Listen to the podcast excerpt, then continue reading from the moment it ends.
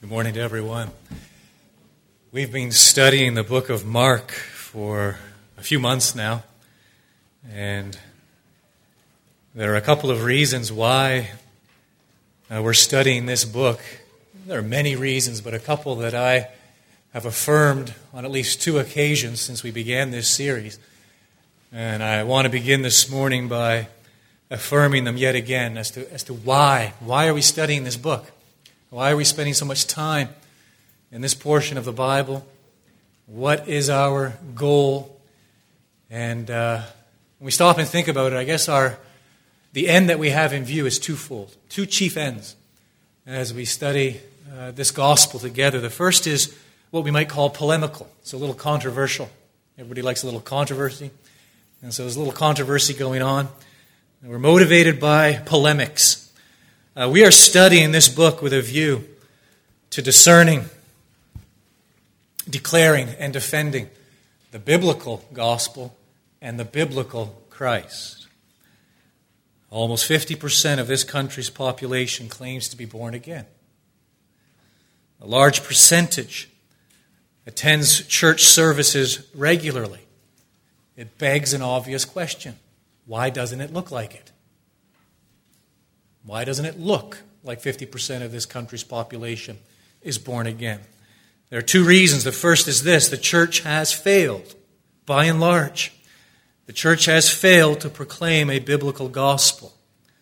Rather than proclaim the depravity of man, the sinfulness of man, the sovereignty of God, the beauty of Christ's righteousness, and the absolute necessity of repentance from sin. The church talks about a God whose greatest objective is to make us happy. The second reason is this the church has failed to present a biblical Christ. Rather than present a mighty Savior who propitiates an angry God through his substitutionary sacrifice, the church talks about a Christ who wants to be our best friend. And so our motivation is polemical. It is to engage the church, it is to engage evangelicalism, to look again at the biblical Christ, to look again at the biblical gospel. And so by the time we arrive at the end of this study, chapter 16, I hope we are perfectly clear on these two. Uh, who is Christ as he is revealed in the Bible? And what is the gospel as it is revealed in the Bible? The second reason, or the second end we have in view, is pastoral. It's very personal. We are studying this book with a view to encountering, embracing, and enjoying the Lord Jesus Christ. We are made for something far greater than anything this world has to offer. Let me repeat that. We are made for something far greater than anything this world has to offer. C.S. Lewis, writing decades ago, said, If I find in myself a desire which no experience in this world can satisfy. The most probable explanation is that I was made for another world. We were made for something else. We were made for something far greater than anything this world has to offer us. Friends, the right soulmate will not make you happy. The right family will not make you happy. The right house will not make you happy. The right career will not make you happy. The right amount of money will not make you happy. Christ alone is the sole satisfaction. And so by the time we arrive again at the end of chapter 16, I hope and pray that we are all seeking and savoring the Lord Jesus Christ. So that's why we're spending so much time in this book. Where are we? We're in the 10th chapter. And the verses we're going to look at today are actually part of a subsection this section begins in chapter 9, verse 14, more or less, and goes through to the end of chapter 10. So, chapter and a half, bunch of verses, and a number of inc- incidents crammed in here. And basically, what we have are eight lessons from the lips of the Lord Jesus as he's instructing his disciples, as he's preparing them for his departure, and as he's preparing them for what lay ahead, the cross. He imparts these eight invaluable lessons We've looked at the first five. Today we come to the sixth. Now, there is a bridge, there is a close relationship between the fifth lesson and the one we're going to look at today, the sixth lesson. And so let me very briefly remind you of the fifth. It's found in verses 13 through 16 of chapter 10, where we read the following And they were bringing children to him that he might touch them, and the disciples rebuked them. But when Jesus saw it, he was indignant and said to them, Let the children come to me. Do not hinder them, for to such belongs the kingdom of God. Truly I say to you, whoever does not receive the kingdom of God like a child shall not enter it.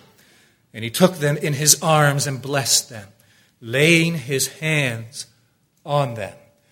Last Sunday, I affirmed that the Lord Jesus is basically teaching three truths or, or commanding, issuing three commandments in these verses through this lesson. We are firstly to value children, we are secondly to evangelize children, and we are thirdly to imitate children. That third commandment is what is primarily in view in these verses. It's the main lesson, it's the main thing, the main subject, the main motif in those few verses. We have it stated succinctly again in verse 15 from the lips of the Lord Jesus Truly I say to you, whoever does not receive the kingdom of God like a child shall not enter it. We must imitate children. We are not to be childish we are to be childlike. The message of the Lord Jesus is quite wonderful. He has taught us earlier in this chapter that the gospel, Now, that is, the, the relationship between a Christ and the church, the relationship between Christ and his, his mystical body, the relationship between Christ and his bride, his people. It is mirrored in what? It is demonstrated in what? It is embedded in what? The relationship between husband and wife. This was instituted right back at the time of creation.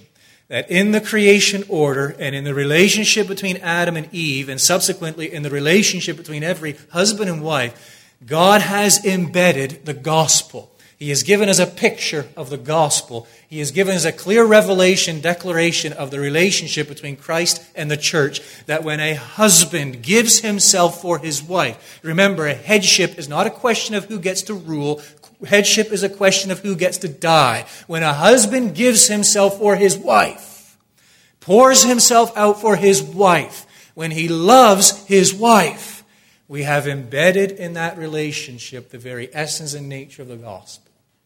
That the Lord Jesus has laid down his life. The Lord Jesus has given himself. The Lord Jesus has poured out himself to do what? To purchase his bride, to purchase his people, purchase the church. And but not only is the gospel embedded in creation, the Lord Jesus tells us in these verses 13 through 16 that the way in which we believe the gospel, the way in which we receive the kingdom of God, is also embedded in creation, in children. That is, in the relationship between children and their parents. Infants live in complete, humble dependence upon their parents. That is how we are to believe. That is how we receive the gospel. That is how we enter the kingdom of God. We come to God through Christ in childlike dependence upon God. That's why I affirmed this last week. Let me repeat it now. That when your child calls for you in the dead of night, be it the first time, be it the sixth time, when your child climbs into your lap with that book, at the end of the day, as the sun sets and wants you to read to him, read to her. When your child cries out for you after falling to the ground. When your child takes you by the hand to steady himself over uneven ground. When your child looks to you for protection and direction. When your child calls out to you, Daddy, calls out to you, Mummy. Do you realize what you are seeing? Do you realize what you are hearing? God has embedded in that relationship what it means to believe in Him. God has embedded in that childlike, humble, absolute dependence, that relationship between infant and parent, whereby the infant, the child, cries out, Daddy, Mommy, complete dependence. that is how we are to receive the kingdom of God. We are to, yes, value children, verses 13 through 16. We are to evangelize children, yes. And we are to imitate children. That is the lesson that the Lord Jesus imparts to the 12, to his disciples, in that small text. Now, what is the relationship between that and the lesson he now gives, beginning in verse 17, all the way through to verse 31? Before I read the verses, let me just give you a preview. Here's what the Lord Jesus is doing, and here's what Mark is doing by the inspiration of the Spirit of God, and why he has ordered the material in the manner in which he has. The Lord Jesus has said, Look, this is how you are to believe childlike dependence. Now, beginning in verse 17, we have a different incident, and in this incident, he is reinforcing what he has said in verses 13 through 16. How so? Having told them how they are to believe, he now, in effect, says to them, Here's an example of what I'm not talking about. That's what he does. Here's an example of what I'm not talking about.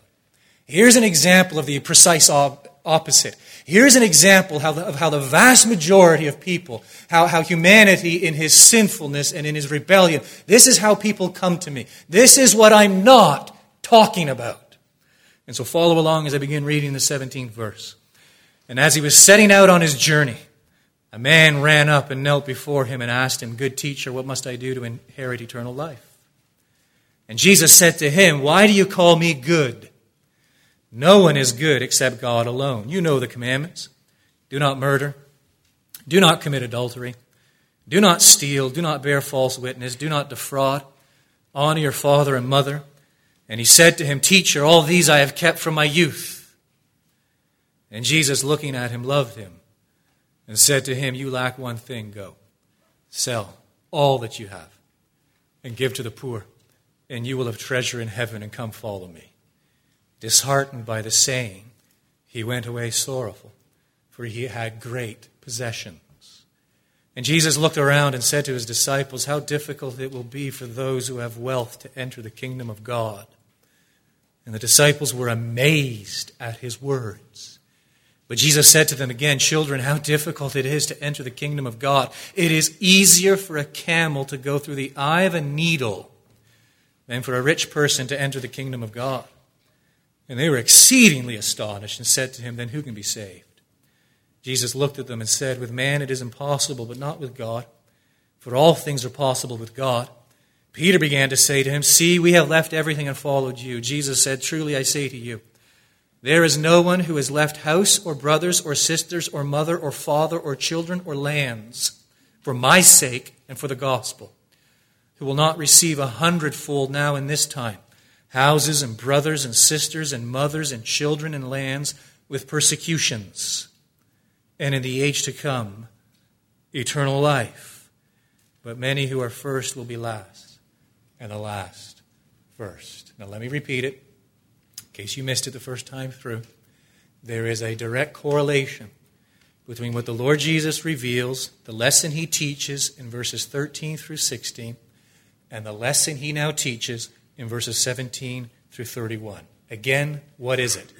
He has de- demonstrated the true nature of faith. He has demonstrated the essence of that faith by which we are saved, that faith by which we inherit the kingdom of God that faith by which we receive the kingdom of God. It is childlike dependence. That is how we come to God. We come to God crying, Abba, Father. That cry issues from the soul. It issues from a soul which is stricken with poverty of spirit. It issues, emanates from a soul that understands its sinfulness before a holy God understands its standing and its precarious standing before a holy God, understands that God would be perfectly just to damn it right now. It comes in brokenness. And it comes through the finished work of the Lord Jesus Christ. And it comes crying, Save me, Father. Arms extended wide. And now in verse 17 through to verse 31, the Lord Jesus reinforces that. How? What I've just described for you, this isn't it. This is the opposite. This is how people come in their, in, in, their, in their sinfulness and in their ignorance This is how people think they can approach me. This is how people think they're saved.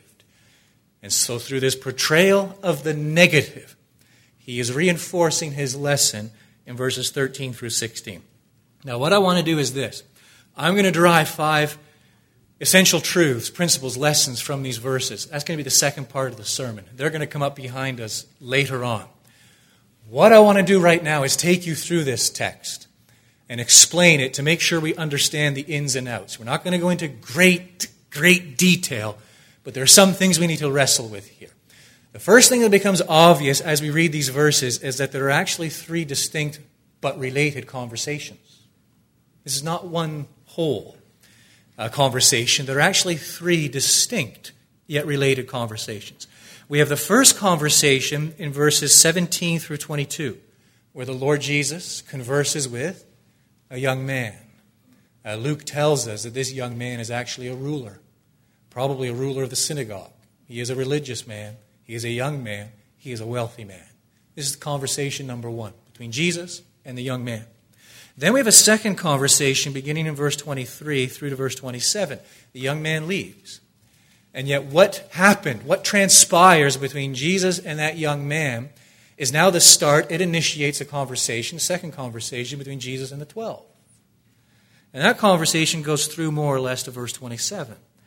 And then what's the first word in verse 28? Peter. And so the 12 are still there. And I don't doubt that Christ's comments are still directed to the 12 as a whole, but Peter now sort of steps to the forefront. And this third conversation now takes place between Peter and Jesus. So, three distinct conversations. There's a lot of movement here, and yet they are all related. So, work through conversation number one with me, verses 17 through 22. There are three units. We find the first unit in verses 17 and 18 young man. He comes up, a lot of respect here. He kneels before the Lord Jesus and he puts a question to him at the end of verse 17. Good teacher, great question. What must I do to inherit eternal life? So there's your theme for this entire section, all the way through to verse 31. In verse 18, we're still in that first unit, Jesus responds. It's fascinating he doesn't answer the young man's question. He will do that in due course. But no, not first. First things first. What does the Lord Jesus do in verse 18? He tackles the way in which the young man has addressed him. So, in the middle of verse 17, good teacher. He has a question, burning question. What must I do to inherit eternal life? In effect, Jesus says, We'll get to your question in just a moment. First things first. Let's not put the cart before the horse. First things first. Why do you call me good? No one is good except God alone. Why would Jesus object to this man designating this word good to him? Why would the Lord Jesus object to this man describing him, addressing him as good? It is because this man has a skewed understanding of what it means to be good. This man has a distorted, deficient understanding of what goodness is. Good teacher, this is the way, this is the manner, this is the fashion in which this man would address any rabbi. This is the way he would address any teacher, any leader in the nation of Israel. He would have addressed him as good. You're good, I'm good, we're all good. His categories are all wrong. And the Lord Jesus doesn't let it slip. He doesn't let it pass because this is fundamental. This man has a distorted, twisted, skewed understanding of what it means to be good, and he will not let it go. You address me as good. Why do you address me as good? You think that's the only way in which I'm good? There is none good but God who is in heaven. What is he doing? He's challenging his categories, and he's forcing him to do what? Reconsider his understanding and his notion of what it means to be good. That's unit number one. Unit number two, verses 19 through 20. Now the Lord Jesus answers his question What must I do to inherit eternal life? What does Jesus do? Verse 19. You know the commandments. Why doesn't he preach the gospel? Why doesn't he point to himself? Why doesn't he say, Believe in me? You must feed on me. You must drink of me. You must rest in me. Why does he drive him back to the commandments. You know the commandments. because this man doesn't understand what it means to be good. This man has, a, has an understanding of goodness which is completely out of whack. Before Christ can give him the good news, this man must be perfectly clear as to the nature of the bad news, right? Back to the commandments, back to the law. You know the commandments. And the Lord Jesus quotes 6, verse 19 Do not murder, do not commit adultery, do not steal, do not bear false witness, do not defraud, honor your father and mother. You know the commandments. Here they are. Take a look at them. Because I'm really concerned about what you mean by that word good. How does this man respond? Verse 20. He said to him, see, he's still not getting it. Teacher, all these I have kept from my youth. Now we're really getting to the heart of what this young man means by his question. Good teacher, what must I do to inherit eternal life? He is not looking for the way that leads to eternal life. What is he looking for? He is looking to the Lord Jesus to affirm that he is already on that way. You're good. I'm good. I've kept the law. Jesus takes him to the law. He still doesn't see it. What a claim. All these I have kept from my youth. Unit number three. Look at the pity, the compassion in the Lord Jesus, verse 21. Looking at him, he loved him. It's a love of pity, a love of compassion, and said to him, You lack one thing. Go, sell all that you have, give to the poor, and you will have treasure in heaven, and come follow me. In other words, young man, let me take you by the hand. And let's take another look at the law. Uh, you've come to me, and you're the one who used the word. You're throwing it around loosely. Good. You do not understand what it means to be good. And so let me direct you where we discover what it means to be good, what it means to be righteous in God's sight. You still think you're good. You make this bold claim to obey the law. Let me take you by the hand and let's go back and take another look at the law. What is the tenth commandment? You shall not covet. And so, in the light of that commandment, without actually expressing the words, that is what the Lord Jesus has in view. And this young man undoubtedly knows that is what the Lord Jesus has in view. Jesus gives him a commandment which will draw his attention to that tenth commandment. You lack one thing. Go, sell all that you have and give to the poor, and you will have treasure in heaven and come follow me. What's his response? Verse 22 Disheartened by the saying, he went away sorrowful, for he had great possession.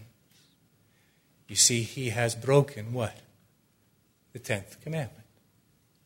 Here is a man who is in love with his wealth. Here is a man who is in love with his prosperity. Here is a man who basks in the radiance of his riches. They are to him an idol. The Lord Jesus, this verse has been misinterpreted and misused in many ways. The Lord Jesus is not calling in this verse for a redistribution of wealth. The Lord Jesus is not, is not saying that all the wealthy and rich are inherently evil. The Lord Jesus is not saying, look, all the wealthy and rich, they have attained their riches by oppressing others and through injustice and oppression, and therefore they must give it all away. No, the Lord Jesus has something very pointed, very, very, very clear in view. He is taking this man to the law, challenging his concept of what it means to be good. My friend, you have broken the tenth commandment. You know you have broken the tenth commandment. It is your idol. Covetousness is an idol. Your wealth is what you worship. Now, by implication, friend, do you understand what that means? If you won't let go of your wealth, if you don't esteem me, if you don't esteem the kingdom, if you don't esteem eternal life enough to lose everything for it, that means you're covetous. That means you have an idol. If you have an idol, do you understand what it means? Go all the way back to the first commandment. What is the first commandment? You shall have no other gods before me. So, friend, you're not only guilty of breaking the tenth commandment, you're idolaters. You are covetous. You are guilty of breaking the first commandment, meaning what? You have rejected God. And so Jesus has challenged what? His understanding of goodness.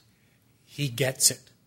Disheartened by the saying, he went away sorrowful, for he had great possessions. We come now to the second conversation. It builds on the first. The second begins in verse 23. It goes through to verse 27.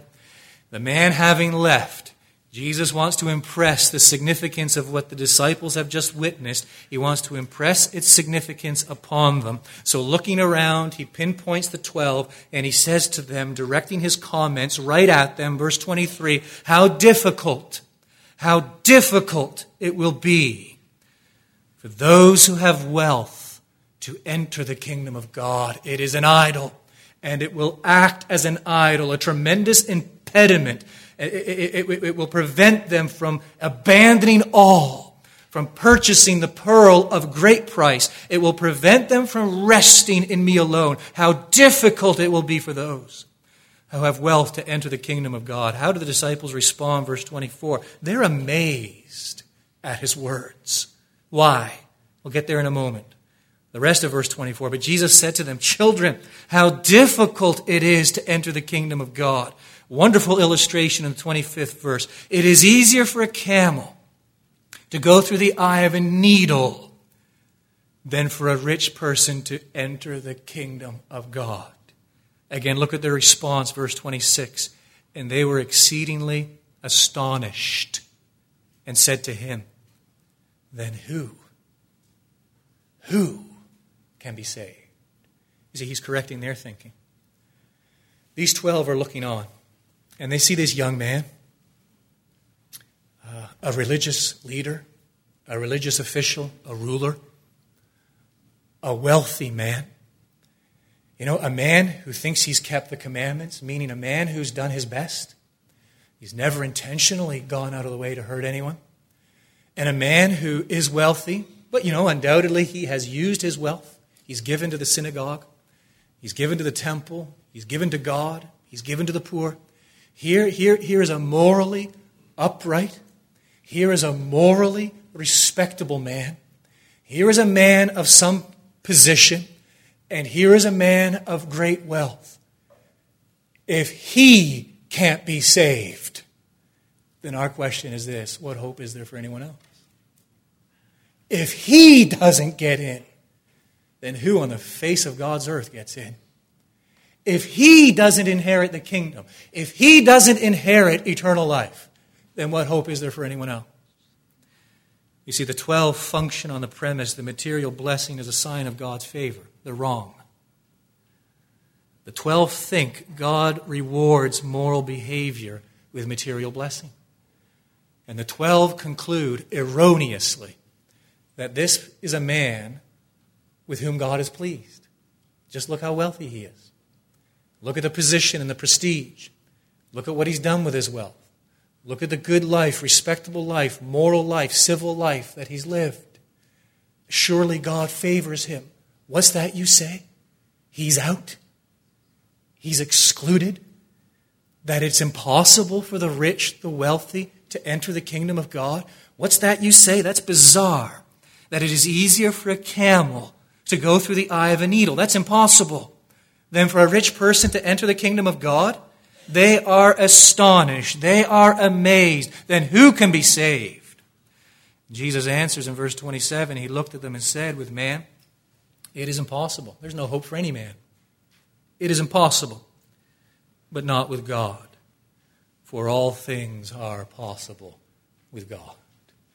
You take the best man, you take the most respectable man, you take the most morally upright man.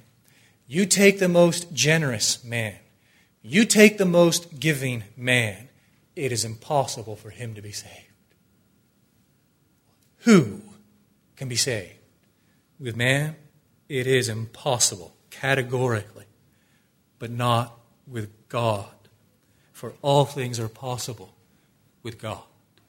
It leads to a third conversation. Begins in verse 28, ends in verse 31. Peter stands forth, he speaks. He has that saying, he has that saying which the Lord Jesus directed to the young man while he was still present Take what you have, sell it, give it to the poor, come follow me. Peter, Peter, that's ringing in his ears. And so Peter grabs that, he holds on to it, and he builds on it. Verse 28, he began to say to him, See, we have, we've done that. We have left everything and followed you. And what's Christ's response? Verse 29 Truly I say to you, there is no one who has left house, or brothers, or sisters, or mother, or father, or children, or lands for my sake and for the gospel. Do you remember his three terms of discipleship as he gives them? He states them so clearly in chapter 8, verse 34 that if anyone would come after him, what must they do? They must deny themselves. They must take up their cross and they must follow him. Peter is claiming that's, that's what we have done. And Jesus seems to affirm it. Yes, that is what you have done. And here's, here's my promise to you there is none who will do that.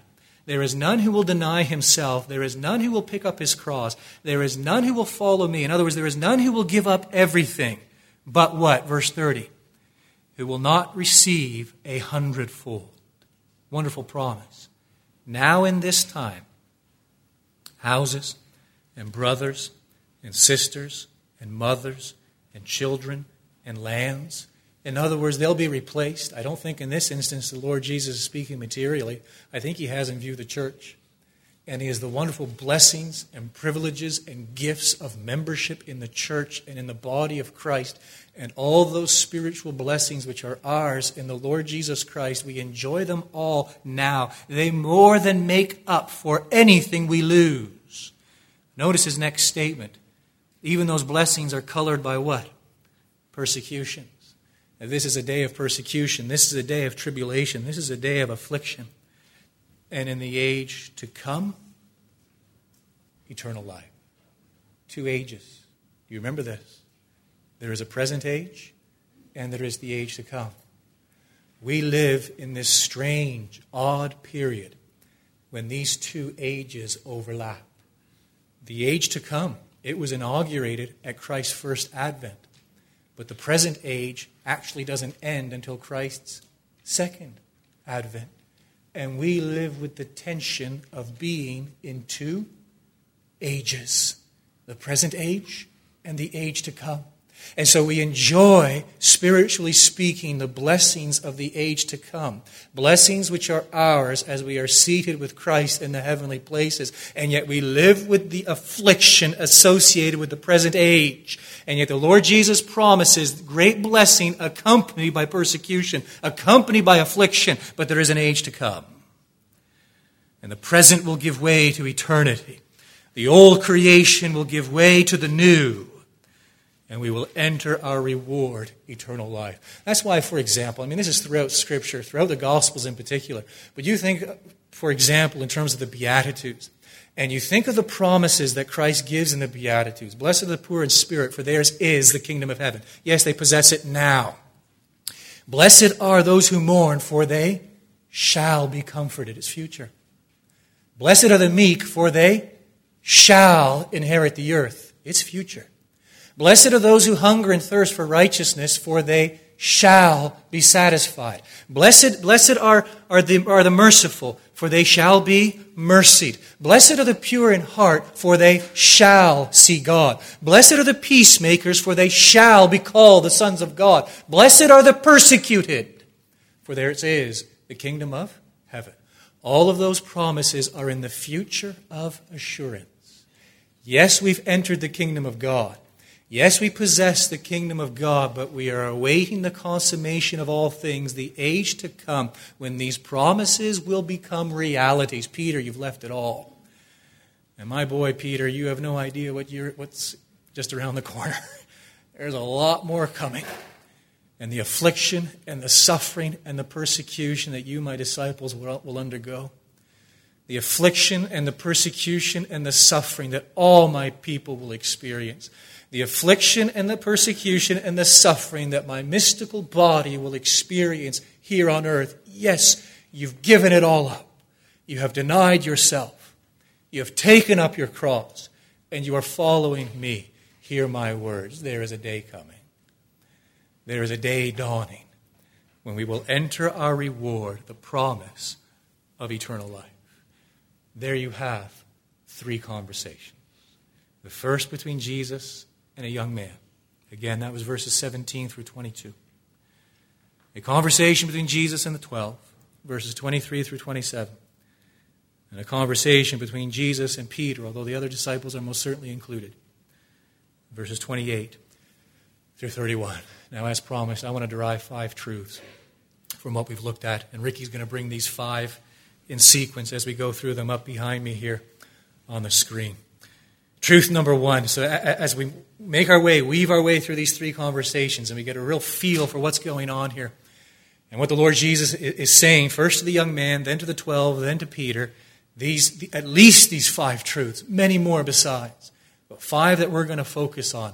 They, they, they leap up out of the written page and I pray God will grant us understanding and help us to apply these five truths. Number one is this we see this from the text. Mere interest in religion is useless. Do you believe that, friend? Mere interest in religion is useless.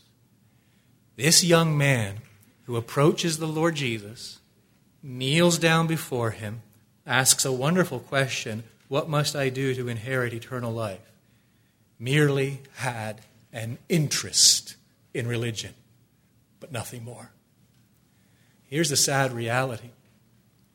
If a young man like this were to appear today in this church, how would we receive him?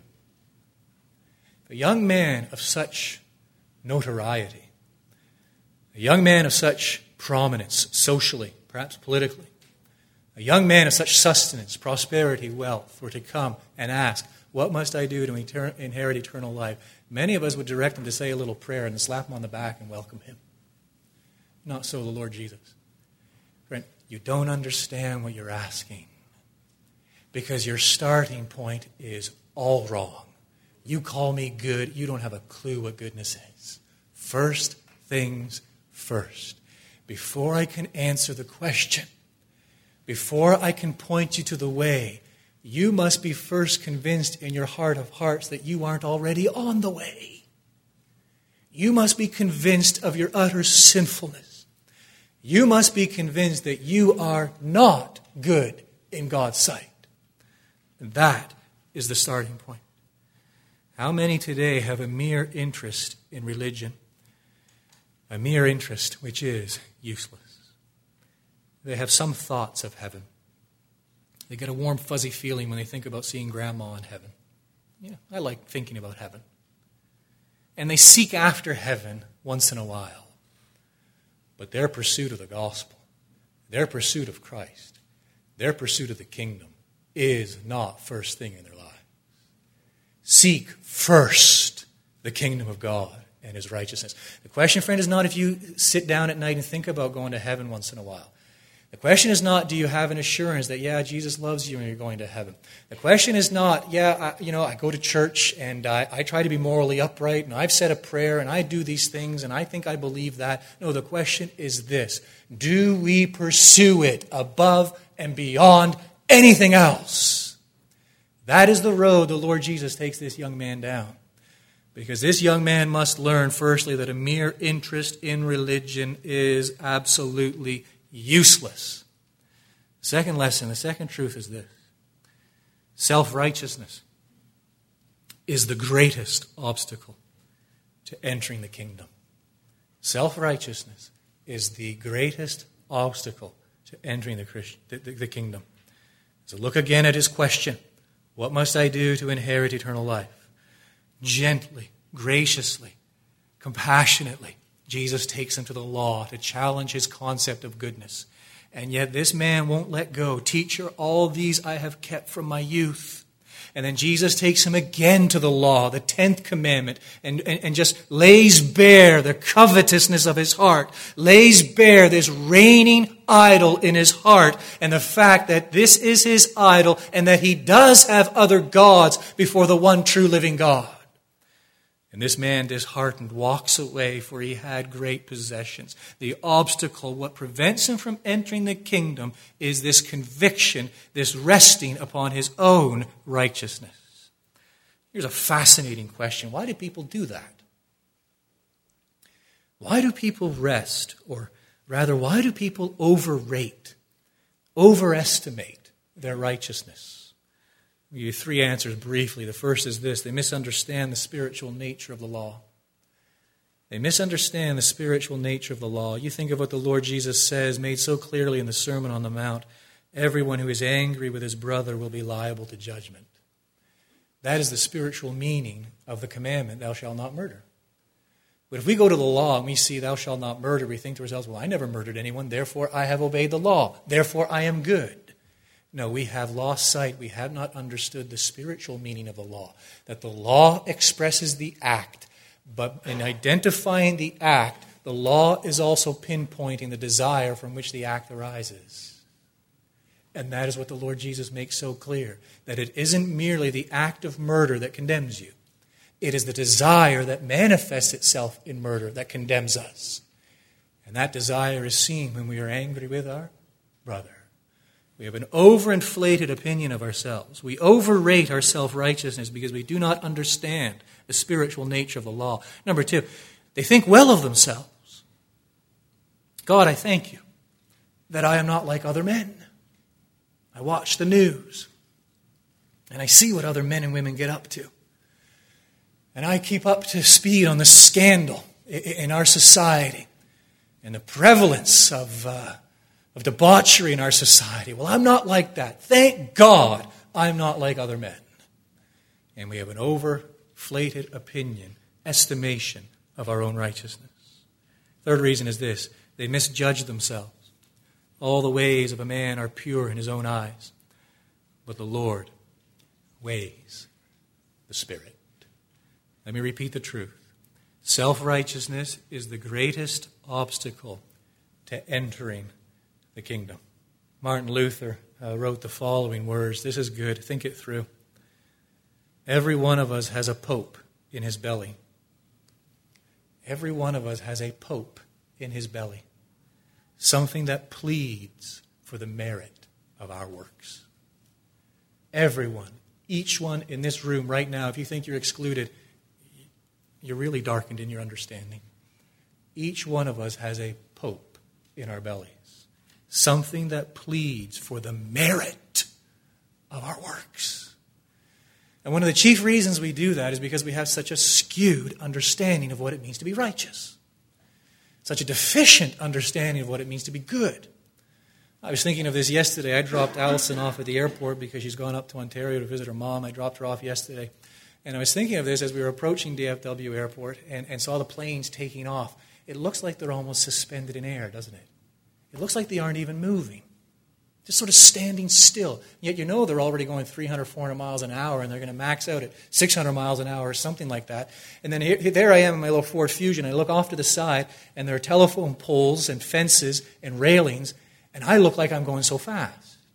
See, what's the difference? When I look out the window, I, I have something by which to gauge my speed. There is another object that gives me perspective as to how fast I'm moving because I see those telephone poles going by, by, by, by, by. But when I look up at a plane, there is nothing to give perspective. There is nothing behind it. If there were trees behind it in the sky or a fence, I could see just how fast that jet was moving. But I don't have any perspective because there's nothing there to give me the perspective. That's what it's like when it comes to our goodness. We fail to evaluate our goodness. We fail to evaluate our righteousness from a proper perspective. And as a result, we have an overinflated opinion of ourselves, like this young man. Good teacher, you're good, I'm good. What do I need to do to inherit eternal life? You know, wink, wink. I'm not really asking what I need to do. We both already know what I do do. I'm just looking for you to affirm me in the way. Why does he do that? because his perspective is completely out of whack, deficient, distorted. Here's our perspective, friends. It's found in the Lord Jesus Christ. He was always gentle, but never soft. These are words of another preacher. He was always gentle, but never soft. He was bold, but never brash. He was pure, but never prudish. He was full of mercy, but not at the expense of justice. He was full of wrath, but not at the expense of grace. In everything, he was submissive to his heavenly Father, and he gave everything for his sheep. He obeyed his parents, he kept the law of God, he forgave his enemies, he never lusted, he never coveted, and he never lied. In all that Christ did during his whole life, and especially as his life came to an end, he loved God with his whole being and loved his neighbor as himself. That is what it means to be good. If this young man had addressed Jesus as good teacher with that meaning in view, do you know what his question would have been? His question would not have been, What must I do to inherit eternal life? He would have prostrated himself before the Lord Jesus and begged for mercy. He would have pleaded for forgiveness. He would have been at an end of himself, looking away from himself, pleading for mercy. Oh, self righteousness is the greatest obstacle to entering the kingdom. Third lesson is this the heart must be broken before, before faith can take root. The heart must be broken before faith can take root. That is what the Lord Jesus is doing with this man. His heart isn't broken. And so he doesn't, when the man comes to him with a question, the Lord Jesus doesn't simply say, believe. That's what we'd probably say. Well, just believe. Say this prayer after me. That's not what the Lord Jesus does. The Lord Jesus knows, well, before faith can take root, this man must be broken. This man must understand who he is. The heart must be broken before faith can take root. And so he takes him firstly to those six commandments. Well, that's not working. All these I've kept from my youth. And then he takes him to the tenth commandment, and by consequence of the tenth commandment, to the first commandment. He shows him his sinfulness, the goal of which is to break his heart. And yet he's hardened in his obstinacy, and he walks away. Conversion, the heart must be broken before faith can take root.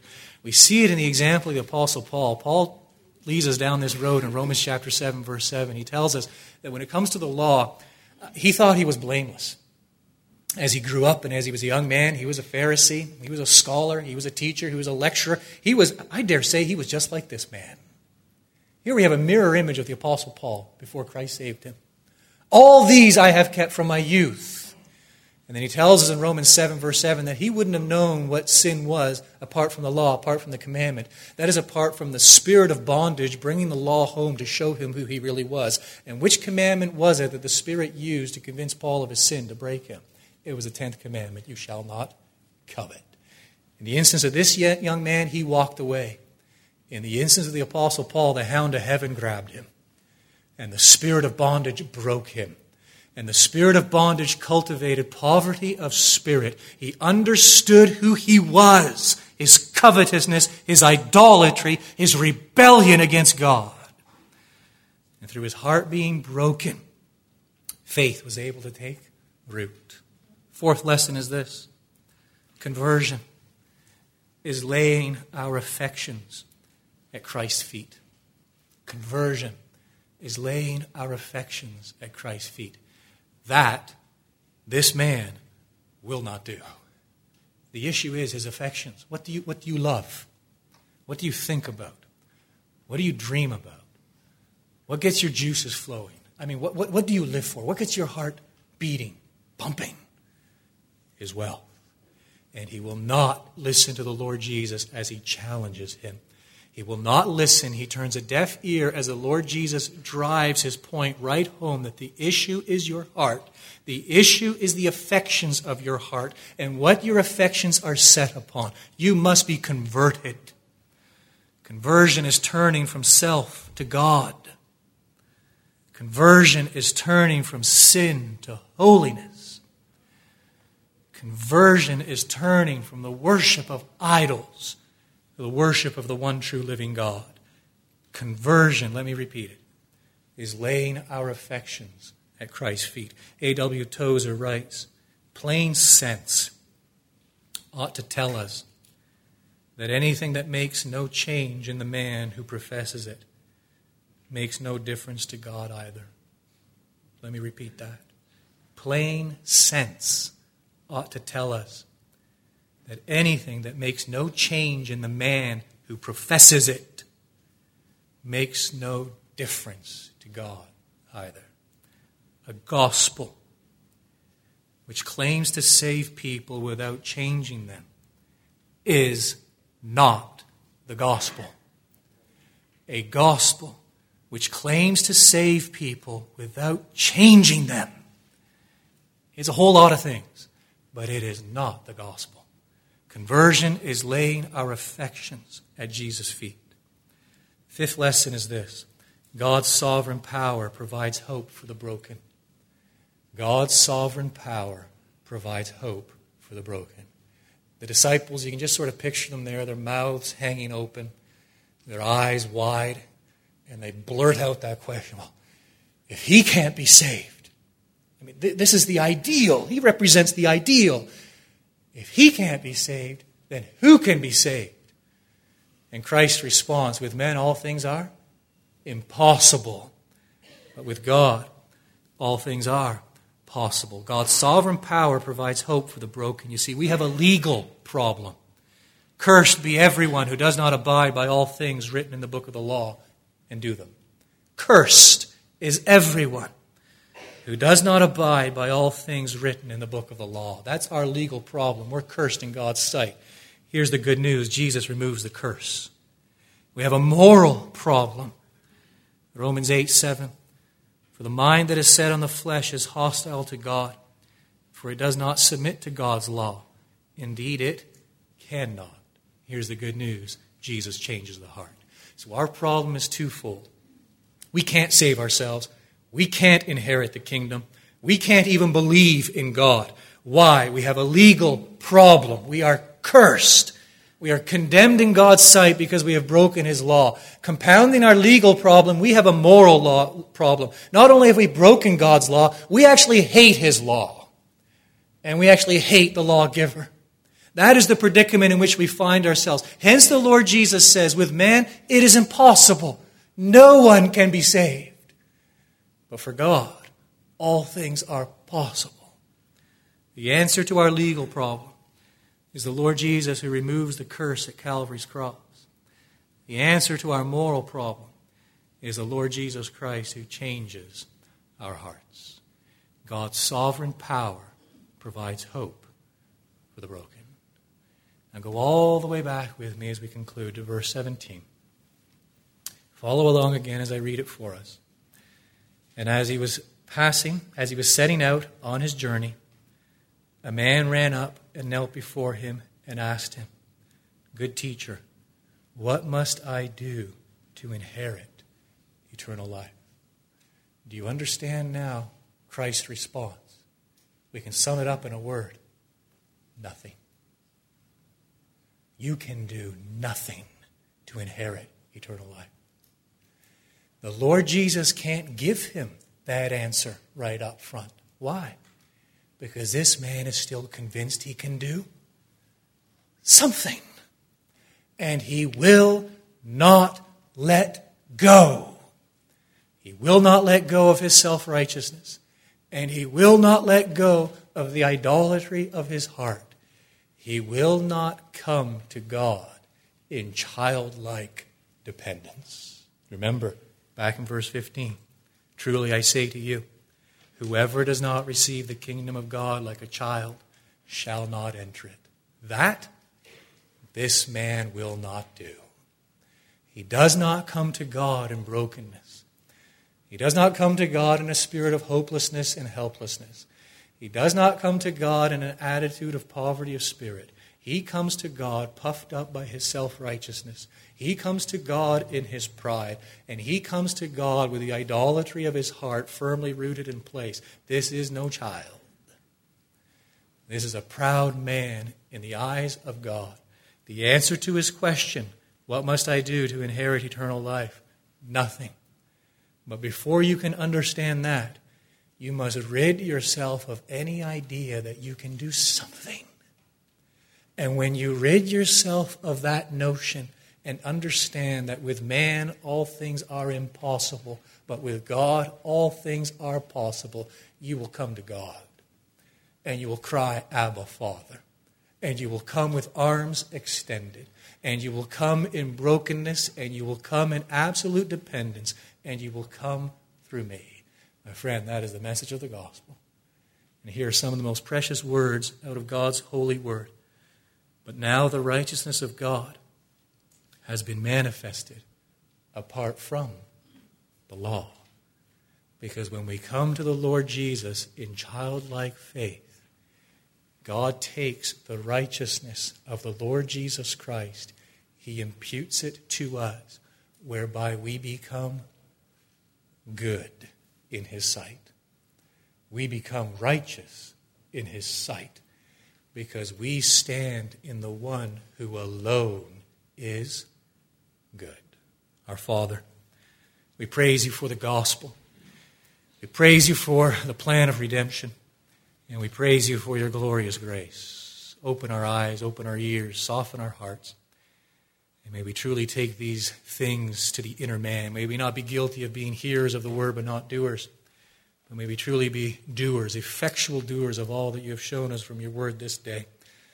For those outside the kingdom, for those dead in their trespasses and sins this day, we plead on their behalf and ask that you might be compassionate, ask that you might be merciful. Show them their sinfulness and their abject need of Christ. And bring them to the cross. Bring them to the Savior, Savior, the Lord of Lords, and the King of Kings. We ask this in most precious and worthy name. Amen.